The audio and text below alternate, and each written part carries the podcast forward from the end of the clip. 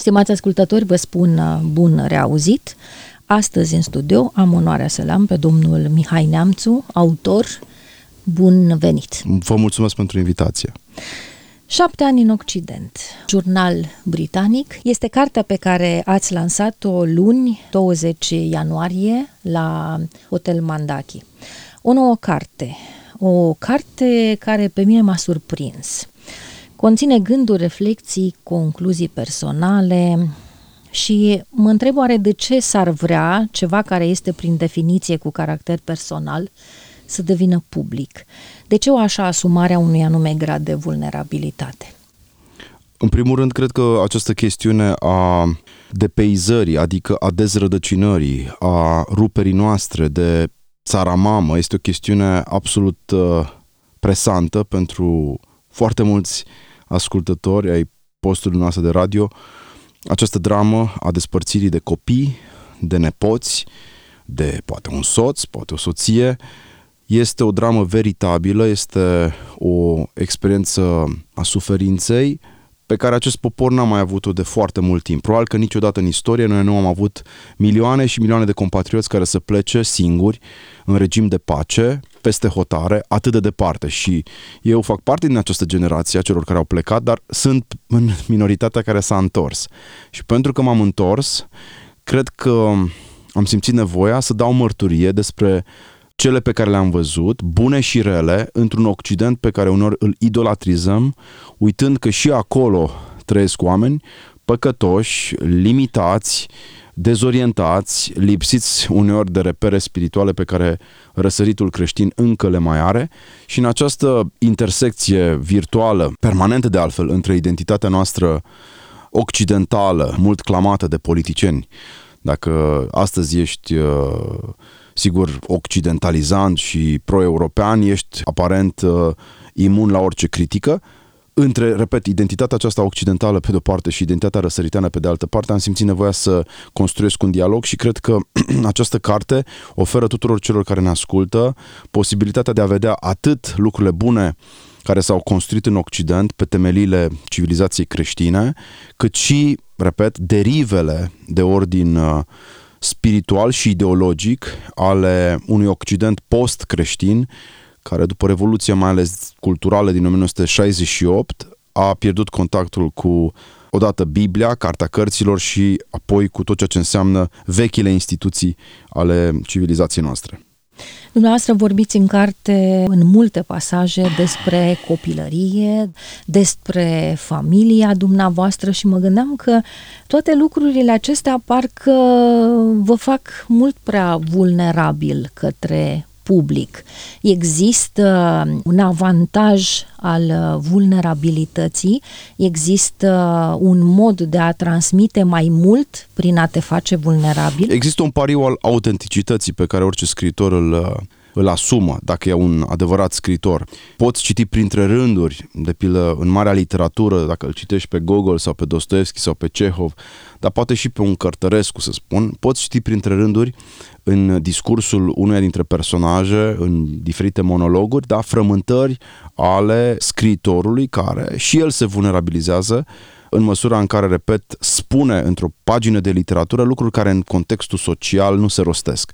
Și atunci în cartea aceasta, într-adevăr, găsim incursiuni în experiența copilăriei mele la țară, mai ales, insist asupra acestui lucru. De ce? Pentru că un tânăr care astăzi copilărește, fie la poalele munților Apuseni, fie în opcinile Bucovinei, un asemenea tânăr este expus la mult mai mulți stimuli senzorial, deci pur și simplu el vede mult mai multe apusuri de soare, el vede mult mai multe răsărituri, el simte, da, olfactiv, ceea ce înseamnă o anumită așezare, el intră într-o comuniune cu uh, natura pe care, comuniune, nu poate accesa un uh, copil crescut exclusiv la oraș. Și din păcate, trebuie să spunem și asta, o nouă generație de tineri se naște în România care nu mai are acces absolut deloc de, la viața, viața rurală de la țară, nu? Cum îi spunem noi mai mai pe șleau.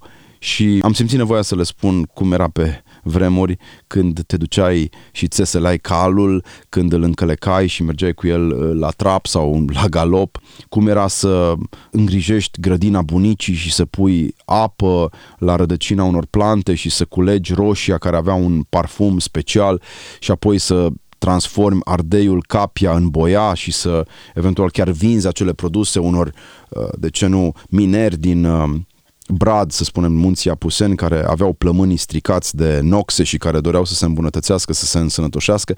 Aceste experiențe mi se pare experiențe formatoare și deci am simțit nevoia să le restitui pentru că trăim într-o cu totul lume, ă, altă lume astăzi, o lume virtuală, o lume a uh, acestor aparate, telefoane mobile uh, ultra digitalizate în care ochii noștri se risipesc, petrecem foarte mult timp cu ochii pe aceste ecrane, cu capul în jos, ceea ce nu ne ajută neapărat din punct de vedere medical și rare ori mai avem acces la această experiență nemijlocită da, despre, care, despre care vorbeam, o experiență totală, aș zice eu, pentru că ea implică toate simțurile.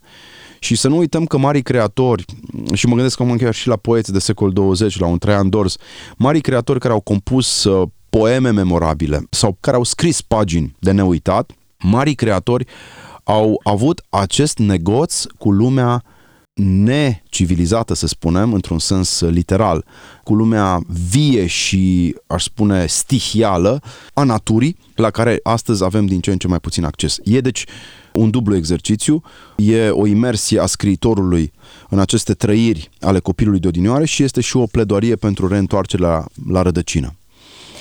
De ce ați ales să studiați în Occident? Și m-ar interesa care a fost impactul cultural se vorbește despre un șoc cultural da. de multe ori.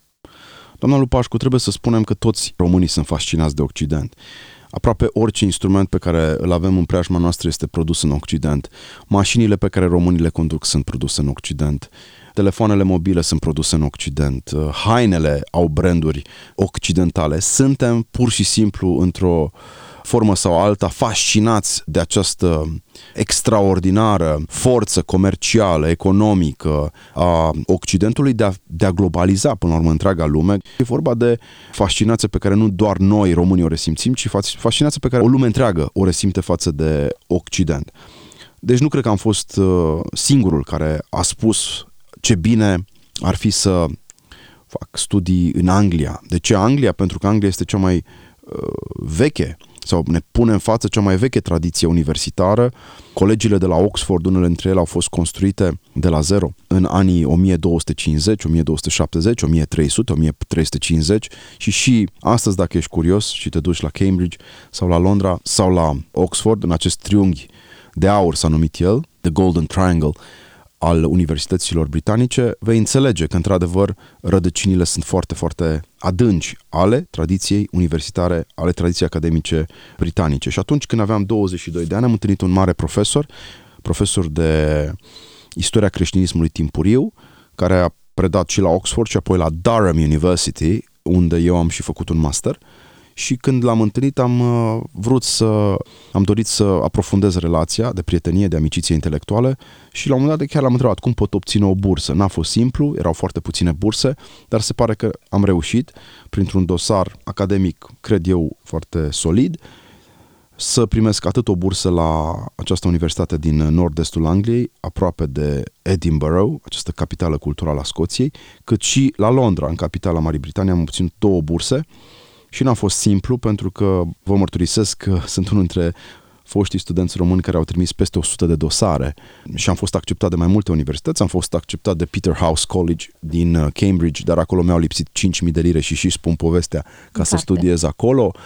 Uh, am fost acceptat și la Manchester, am fost acceptat și în Statele Unite, dar am fost acceptat și am și primit bani să studiez la Londra pentru doctorat și dacă vă bucură și vă consolează, am făcut un doctorat în uh, patristică sub supravegherea unui teolog baptist, Stephen Holmes se numește. El trăiește și astăzi și este profesor la St. Andrews.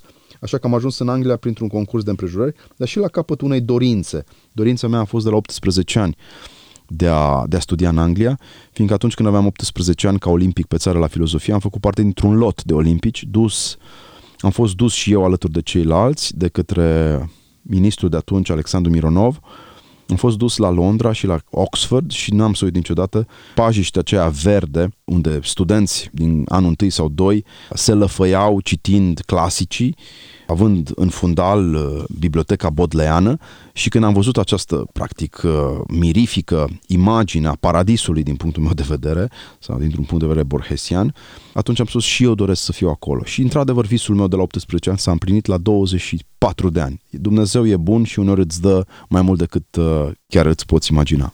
Aș vrea să punctez un lucru concluziv, de altfel, la ceea ce a spus dumneavoastră. Când vorbim de mirajul Occidentului, paleta e largă. Dumneavoastră ați ales mirajul excelenței universitare engleze. Da, nu e un miraj în sensul literal, cel puțin, pentru că e o realitate. Excelența însă universitară britanică e diferită de cea germană. Dacă în Germania se pune accentul foarte mult pe titluri, în Marea Britanie mi s-a părut că se pune accentul pe experiență și vreau să vă mărturisesc că am fost șocat. Odată că profesorul meu, care mi-a fost coordonator, din prima zi mi-a spus Call me Andrew, deși între noi era o diferență de 25-30 de ani, el mi-a spus Call me Andrew, spunem pe nume, numește-mă Andrei, spune-mi Andrei. Și al doilea lucru, noi ca studenți aveam acces la o oră pe săptămână pentru a ne spune păsurile, gândurile, frământările și unele erau frământări existențiale, nu erau doar frământări academice și profesorul venea și ne asculta și ne îndruma, adică statutul de coordonator de doctorat presupunea ceva concret, un angajament și o relație permanentă cu studentul. Nu puteai fi coordonator de doctorat, cum se întâmplă poate astăzi pe meleagurile noastre, fără să știi cine ți este student și eventual cum se numește cartea sau, sau teza pe care el o pregătește, studentul respectiv doctorant. Al doilea lucru pe care doream să-l spun legat de excelența academică britanică este faptul că am uh, mers săptămână de săptămână la facultate într-o clădire veche de 800 de ani, care era în preajma unei mari catedrale, catedrala din Durham de pildă, o catedrală normandă impresionantă, cu un stil romanic, deci de la anul 1100, cam așa, poate chiar înainte de 1100, și am avut această oportunitate să contemplu, la modul cât se poate de esențializat, această proximitate între școală și biserică. Să realizez că lumea occidentală s-a construit pe această axă. Universitatea era o prelungire a bisericii și biserica primea cu brațele deschise universitarii. Ori astăzi avem senzația că dacă ești intelectual, dacă ești un om deștept, preocupat de știință, preocupat de legitățile naturii, într-un sens cât se poate de pozitivist, dacă tu ai ca primă frământare chimia, fizica, matematica, dacă ești uh, eventual antrenat în arta dubiului cartezian ca filozof, trebuie să stai departe de biserică, nu? Asta este sentimentul oricărui om emancipat astăzi în universitățile din, din România și din Occident. Iată că a fost o vreme când, din potrivă, biserica nu privea cu scepticism intelectualii și intelectualii nu simțeau că sunt străini în interiorul bisericii. Această participare vie a studentului la teologie, a cercetătorului istoriei ecleziastice la viața spirituală, liturgică, mi s-a părut că reprezintă o mare oportunitate și am explorat această oportunitate și am scris în paginile mele de jurnal ce am trăit intrând în aceste mari temple creștine, ce senzații am avut, pentru că sunt într-adevăr unele catedrale absolut copleșitoare, sunt superbe, sunt minunate, sunt armonioase, sunt pline de simboluri și cred că dacă am avea astăzi un regret cu toții de exprimat în spațiu public, acest regret ține de faptul că aceste catedrale au ajuns să fie multe dintre ele muzee. Mi-a plăcut foarte mult că începeți cartea cu un îndemn către tineri. Și un lucru extrem de important, le spuneți tinerilor, gândește problemele vieții cu propria minte. Acest îndemn, cât este de relevant pentru tinerii de astăzi, în condițiile în care Google gândește pentru ei, toate răspunsurile sunt acolo, Facebook-ul oferă citate deștepte, iar scopul comun al tinerilor astăzi pare să fie acela de a fi cât mai cool pe rețelele de socializare. Pe lângă asta, dacă îmi permiteți, pentru că am cartea în față, o să mai citesc din acest îndemn către tineri în speranța că ne și ascultă. Ce aș spune unui elev de 18 ani aflat la început de drum, nu-ți vinde sufletul, poartă cu umilință straiele demnității, privește viitorul mai încrezător, Trupul mustește acum de poftă și vigoare, strunește-l prin sport și mișcare. Pielea feței tale e netedă și curată, nu îmbătrâni prematur. Ochii sunt vioi, deci pot citi zilnic o carte, la care adaug, cinstește eroii neamului tău, nu te lăsa dezonorat, cultivă înțelepciunea și, la final, spun, fugi de invidie, alungă cinismul, stinge furia, cultivă admirația, nu-ți faci o groapă în cimitirul tinerilor speranțe, roagă-te și nu uita, Dumnezeu te iubește. Este un îndemn către tineri, scris de un fiu risipitor. Eu am avut experiența îndepărtării uneori de acest ideal, am fost și eu consumat de iluziile acestea ale unei societăți de consum, recunosc acest lucru, dar din fericire, sămânța pusă de niște mentori în uh, prima mea tinerețe a rodit și nostalgia aceasta pe care o împărtășesc cu toți studenții și cu toți cei care vin să, să mă asculte, nostalgia unei purități spirituale și mai ales a unei rigori intelectuale, o am în continuare. Cred că nimic nu poate fi mai valoros pentru un tânăr decât să se poată exprima cu maximă claritate, deci cu putere, decât să fie robust interior, decât să aibă o linie clară și mai ales o destinație pentru pașii săi. Un om lipsit de scopuri, un om lipsit de obiective, un suflet abulic care nu mai luptă pentru ceva ardent și măreț, un asemenea om va fi nu doar sclavul patimilor, ci va fi condus de altcineva. Când tu nu ai propriile tale obiective, trebuie să știi că alții au obiective pentru tine și te vor face într-un fel sau altul să le pui în prim planul vieții tale. Deci dacă tu nu ai răspunsuri la întrebarea ce trebuie să fac cu viața mea, îți vor spune ideologii de serviciu ai epocii noastre că trebuie să cazi la datorie în ghilimele, la datorie pentru tot soiul de ficțiuni și astăzi trebuie să recunoaștem, doamna Lupașcu, că suntem bombardați pe Facebook și nu numai cu mesaje, unele înșelătoare. Vă dau un singur exemplu și nu vreau să par polemic de dragul polemicii. O tânără de 15 ani, Greta, ne este prezentată ca fiind un model pentru adolescenți. Ea a abandonat școala, ea a renunțat la exigența unei desăvârșiri lăuntrice, ea nu crede această Greta că trebuie să petreacă timpul în bibliotecă studiind mari clasici, nu crede că are ceva de învățat de la, de ce nu, Augustin din Hipona sau ceva de învățat de la Platon sau ceva de învățat de la Apostolul Pavel sau ceva de învățat uh, de la mari poeți sau uh, scritori de secol XIX uh, sau secol 20. Nu, ea crede pur și simplu că trebuie să se exprime ca orice activist militant în social media în numele, nu așa, justiției sociale și în numele ecologismului. Iar tinerii care, repet, nu au un obiectiv setat de ei înșiși în viață, uneori pot fi cuceriți de aceste false modele și, practic, pot fi confiscați de o ideologie. Ori noi le spunem, sau eu încerc să le spun, gândește cu propria ta minte, nu te lăsa cuprins de acest delir colectivist și caută să descoperi vocea interioară, pentru că toți ne naștem cu o chemare, toți ne naștem cu un talent, iar ca să știi ceea ce te definește, ceea ce te consumă mai mult, trebuie să accezi să ai acces la acel ceas de singurătate, la acel moment de reflexie și de autoanaliză la care astăzi social media nu te mai invită.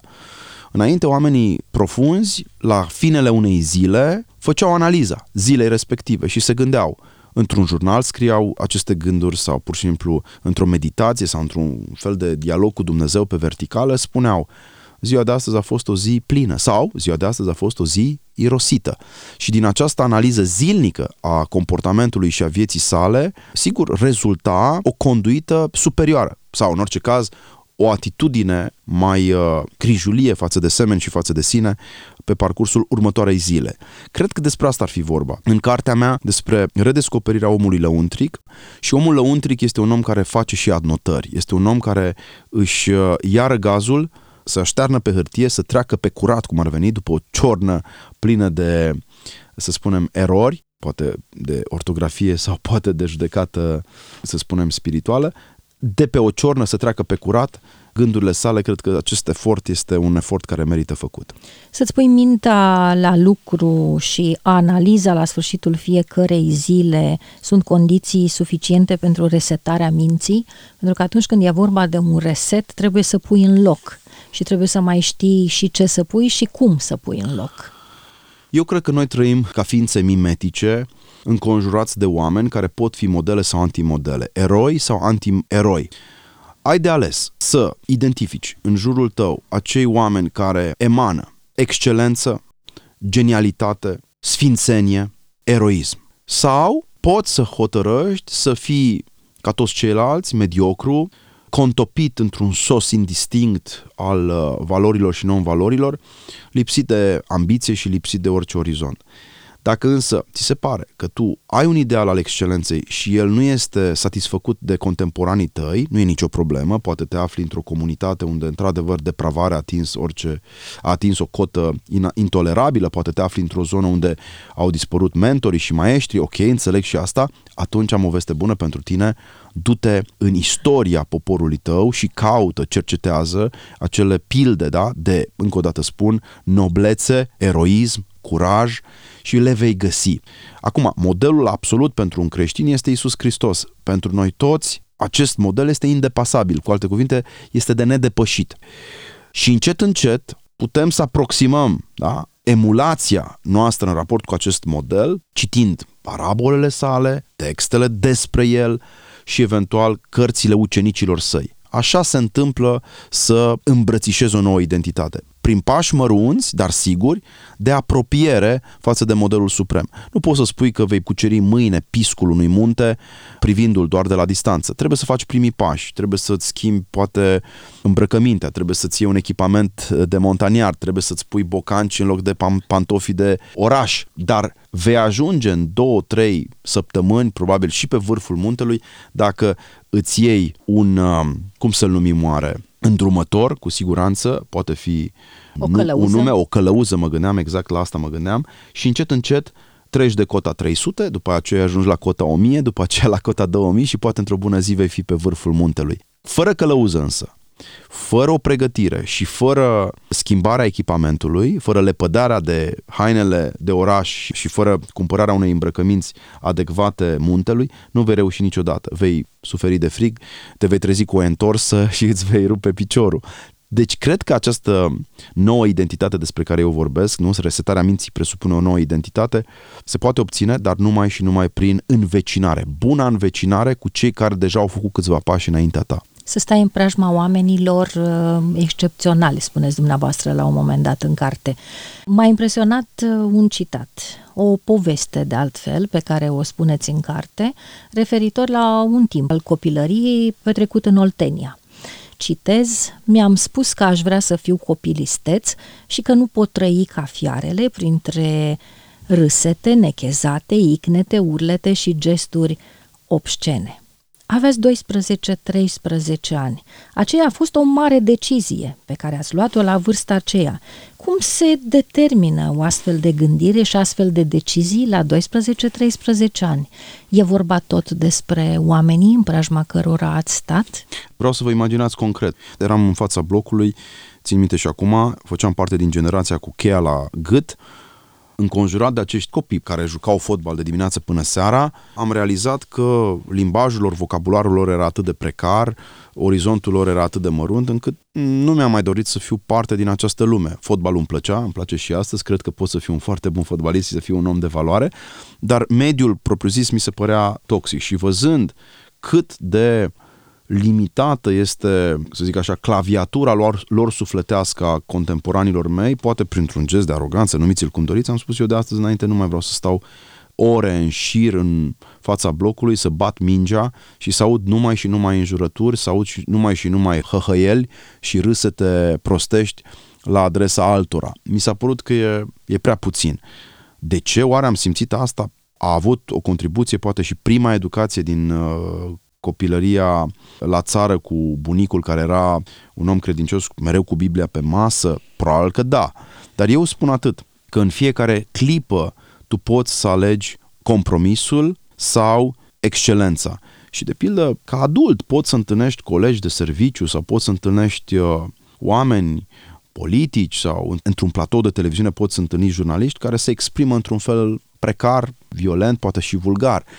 Și în clipa aceea tu ai posibilitatea să spui sau să nu spui că ești sau nu confortabil cu acest mod de a gândi și de a, de a vorbi. Eu sunt unul dintre cei care își iau uneori riscul de a spune iertați-mă, nu sunt confortabil cu felul noastră de a vă adresa de față cu un copil sau de față cu o doamnă și atunci mă distanțez. Iar asta nu este o aroganță. Cred că e o dovadă de respect de sine, da. în primul rând. Și cred că este și un exercițiu de leadership, dacă îmi permiteți, pentru că tu ca lider trebuie să setezi standarde. Și dacă nu setezi tu standardele, te vei trezi încă o dată într-o, într-o barcă ciuruită care de fapt se scufundă și care te, care te condamnă pe tine la, la pieire. Viața este de fapt despre alegeri și o succesiune de alegeri proaste uneori pecetulește eșecul, dezastrul, ratarea. Mai am un citat din carte care mi-a fost tare drag. Cuvintele scriitorului iscusit sunt ca o lanternă aprinsă în plină noapte, ca un felinar într-o candelă obscură. Prin cuvinte luminez lumea și treptele cunoașterei ei. Să întrezărim aici, în acest citat, motivația pentru care dumneavoastră scrieți? Da, la ora asta scriu, țin cursuri de oratorie. Cei care sunt interesați pot să-mi scrie direct uh, la adresa mihailneamtu.arondgmail.com și țin conferințe. Sunt cele trei activități ale mele profesionale. Mai am și activitatea mă rog, în spațiu public, în viața cetății despre care nu vorbesc aici, dar uh, cu siguranță în această activitate pe care o desfășor, ținând cursuri despre arta povestirii sau despre oratorie pur și simplu, am realizat că în România de 70 de ani sau dacă nu cumva de 80-90 de ani, nu se mai predă vechea disciplină a vorbitului în spațiul public și asta este o mare, mare, mare greșeală a Ministerului Educației. Aștept să văd și eu în țara noastră licee care pun oratoria la loc de cinste. De ce? Pentru că a fost una dintre artele liberale care s-au predat sute de ani la rândul în uh, universitățile occidentale. Astăzi, de pildă, premierul Marii Britanii este un absolvent al școlii Eton, de unde au plecat 19 prim-ministri ai Marii Britanii, iar toți au învățat la 12 ani, 13 ani, cum să țină un discurs. Limbajul este haina gândirii. A încerca să vorbești mult fără un vocabular adecvat este ca și când alergi pe stradă dezbrăcat. Când vezi un om alergând pe stradă dezbrăcat, râzi de el. E un mai degrabă, să spunem, un peisaj comic, cel la care te uiți. E o imagine tristă, lamentabilă. Așa trebuie să ne imaginăm că arătăm noi, adesea, în uh, viața publică, când îi încurajăm pe alții sau ne încurajăm pe noi înșine să vorbim în neștire, prost, fără acces la semantica cuvintelor, fără să stăpânim gramatica. Am avut recent exemple de oameni politici care uh, ne-au făcut de râs în lumea întreagă, pentru că, între altele, confundau protestanții cu protestatarii. Ori această situație este, este deplorabilă și trebuie corectată. Cum poate fi corectată? Prin reîntoarcerea, repet, la vechile discipline. E interesant, cuvântul discipol și cuvântul disciplină au același etimon.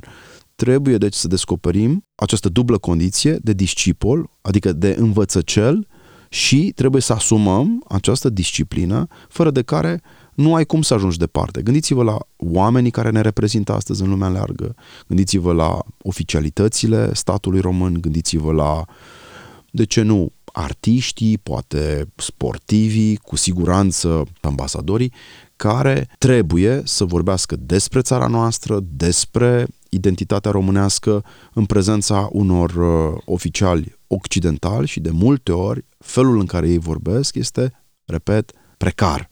Dacă această stare nu se schimbă, această stare de lucru nu se ameliorează, cred că România are mult de pierdut. Și cine crede că poți uh, trece cu vederea această inabilitate, cine crede că e în regulă să ai un conducător de țară care se exprimă monosilabic, în uh, cuvinte puține și cu idei și mai puține, se înșală. Eu nu vreau să spun că trebuie să ne conducă mâine Cicero. Nu am pretins ca mâine să-l avem pe Demostene la Palatul Cotroceni. Dar nu accept, încă o dată, sărăcia de limbaj și sărăcia de imaginație ca fiind o stare firească. Darul cuvântului este cel mai important dar care ne-a fost făcut nouă oamenilor. Sunt două lucruri care ne disting față de celelalte mamifere. Capacitatea de a articula gânduri, sentimente cu ajutorul cuvintelor, deci această, dacă vreți, dispoziție logocentrică a ființei umane și al doilea lucru este verticalitatea. Pentru că eu pot sta drept, eu am mâinile libere. Și când am mâinile libere, eu pot gesticula. Cu mâinile acestea eu pot desena și pot cumva ilustra gândul meu prin degete, prin mișcări ale palmelor, ale mâinilor, ale brațelor, eu pot practic să compun un alt limbaj. Ori numai omul are această fericită condiție de a-și fi eliberat mâinile și de a putea privi spre un orizont cu infinite posibilități. Condiția asta logocentrică a omului și verticalitatea sa sunt două dimensiuni care trebuie să recuperate. Iisus a spus, ridică-te! Celui care era paralizat într-un pat ținut de către rude, i-a spus, ridică-te, fi drept, stai vertical. Această chemare la verticalitate este atât în sens, sigur, moral, cât și în sens fizic, o chemare mereu actuală. Vorbind despre mentorat, scrisul poate fi o formă de mentorat. Ideea este că astăzi mulți își închipuie că pot să scrie cărțile și scriu, sunt uh, publicate, mulți își spun uh, scriitori. Cine își poate asuma rolul de mentorat? Eu cred în uh, povestea legată de cele 10.000 de ore. Cred că cine a făcut 10.000 de ore același lucru are toate șansele să se apropie, dacă nu de excelență, aș spune măcar de o calitate bună a respectivei uh, întreprinderi. Cine timp de 10.000 de ore a condus o mașină, cine timp de 10.000 de ore a condus un avion, cine timp de 10.000 de ore și-a practicat meseria, cred că se apropie de o zonă care îți poate da încredere. În cazul scriitorilor, nu cred că avem altă regulă. Mă tem că cei care astăzi sunt autori de cărți, nu numai că n-au stat 10.000 de ore în preajma unei coli albe pe care să o umple cu propriile lor gânduri, dar nu cred că au citit în viața lor 10.000 de ore. Ori ca tu să scrii ceva profund, trebuie să fii și citit. Și cred că e important să, iarăși, deosebim între impostori și oameni autentici. Spuneți la un moment dat în carte ce am să nu fi primit. Asta după ce scrieți că datorați enorm multora. Am întrezărit aici smerenie și recunoștință. Și pentru că am înțeles cartea dumneavoastră vrea să fie un manual pentru tineri și este, efectiv iaur curat pentru tineri, zic eu. Vă mulțumesc! Vreau să vă întreb, pentru tinerii de astăzi, în mintea tinerilor de astăzi, smerenia și recunoștința, ce loc mai au în societatea de astăzi? O să vă uimesc, dar eu o să vă spun că ignoranța pentru mine este o formă de aroganță. A spune că eu nu am nimic de învățat de la înaintaș e de fapt o formă de limitare intelectuală și spirituală care de fapt traduce o superbie, da? traduce mândria. A spune din potrivă, nu știu nimic, vorba lui Socrate, și am totul de învățat la 16-17 ani, prin urmare îmi voi face un program de lecturi, un program de vizite, teatru, muzee, conferințe, voi asculta primii cinci lideri ai unui domeniu care se exprimă pe YouTube. Voi conspecta conferințele lui Jordan Peterson sau ale lui Tony Robbins sau ale unui mare teolog, nu știu, Timothy Keller sau ale unui mare savant. Pot să vă dau nume de savanți români precum Adrian Papahagi, dar și nume de uh, savanți uh, occidentali, nu știu, Niall Ferguson. Dacă tu ai 16-17 ani și hotărăști să-ți faci un program de viață, atunci cu siguranță vei reuși în 15-20 de ani să poți să înveți și pe ceilalți.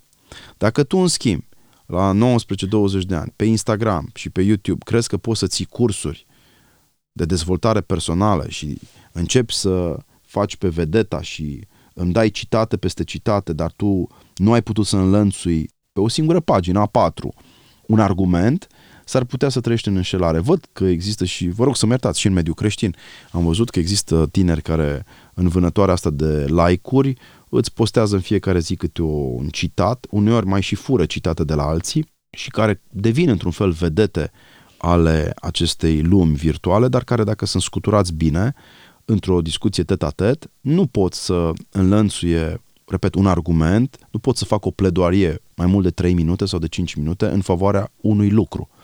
Ori asta este o problemă. Trăim în acest cult al informației succinte și deci superficiale, trăim cu senzația că cine are parte de popularitate are și, vezi, Doamne, o valoare pe măsură, iar asta cred că nu întotdeauna se verifică. Deci trebuie să vedem dacă dincolo de like-uri și de engagement și de rostogoliri și de posturi și repostări, omul respectiv chiar are capacitatea, scos din zona social media și adus în, într-un spațiu natural, să delibereze, să gândească, că să construiască, să, de ce nu, schițeze strategii și să realizeze lucruri mărețe. Nu e atât de simplu. Un citat din carte, trebuie să mărturisim darurile primite în fața noilor generații născute și crescute în libertate. Omul învățat are datoria aceasta, e o datorie de onoare, e o datorie morală. Așa Asta este. privind învățarea ca pe un dar. Darul este întotdeauna în situația de a circula în univers, dacă darul este cu adevărat uh, șlefuit și strălucește ca un diamant, darul acela va circula. Dacă ai primit un dar și l-ai lucrat, în cazul meu, nu știu dacă am primit un dar, darul cuvântului, să spunem, și l-am lucrat, sigur că simt nevoia să-l, uh, să-l dau mai departe. Și sunt fericit să spun că da, până acum uh, oamenii au arătat un interes atât pentru cărțile pe care le public, cât și pentru cursurile pe care le țin, cursuri de dezvoltare personală, de oratorie, dar fac și cursuri despre marile cărți, sau fac cursuri de introducere în Biblie, sau fac cursuri uh, de filozofie în mediul online și sper că într-o bună zi cei care mă ascultă sau cei care mă citesc să creadă și în proiectul uh, civic pe care îl propun, fiindcă, sincer, m-ar durea foarte mult să văd o țară, România, care este abandonată de cei mai buni. Îmi doresc foarte mult ca cei valoroși din țara noastră să nu mai plece, să stea acasă și să pună umărul la o reconstrucție atât de necesară. Cred că vremea în care noi plecam în Occident pentru că nu aveam efectiv cu ce să trăim, pentru că nu aveam un ban în buzunar, această vreme a cam trecut, sunt astăzi condiții mult mai bune și atunci uh, socot că motivația generației mele trebuie să fie repet, construită și pe o dimensiune civică și trebuie să fie motorul unei realmente renașteri a României. Trebuie să renaștem România. Să o renaștem la adevăratele valori care cândva au construit o țară admirată și, și prețuită. Și pentru asta e nevoie de un efort comunitar, nu doar de un efort individual. De aia e bine să scrii cărți, e bine să fii o voce distinctă, individualizată, solitară, dar eu cred și mai mult în puterea echipelor. Când ești în viața activă de lider al cetății, chemat să construiești echipe, atunci te pui pe tine în paranteză și cauți obiectivele comune. Cred că ești confortabil, sigur, într-o țară pe care alții au construit-o. Înțeleg lucrul acesta. Nu mă miră că îți merge bine într-o țară pe care alții au, au zidit-o prin mult efort și prin sudoare. Da, asta înțelegem. Da, de ce nu mergi mai departe și nu te întorci acasă ca să construiești România? România copiilor de mâine, România care să fie și prosperă, și vie, și trează spiritual.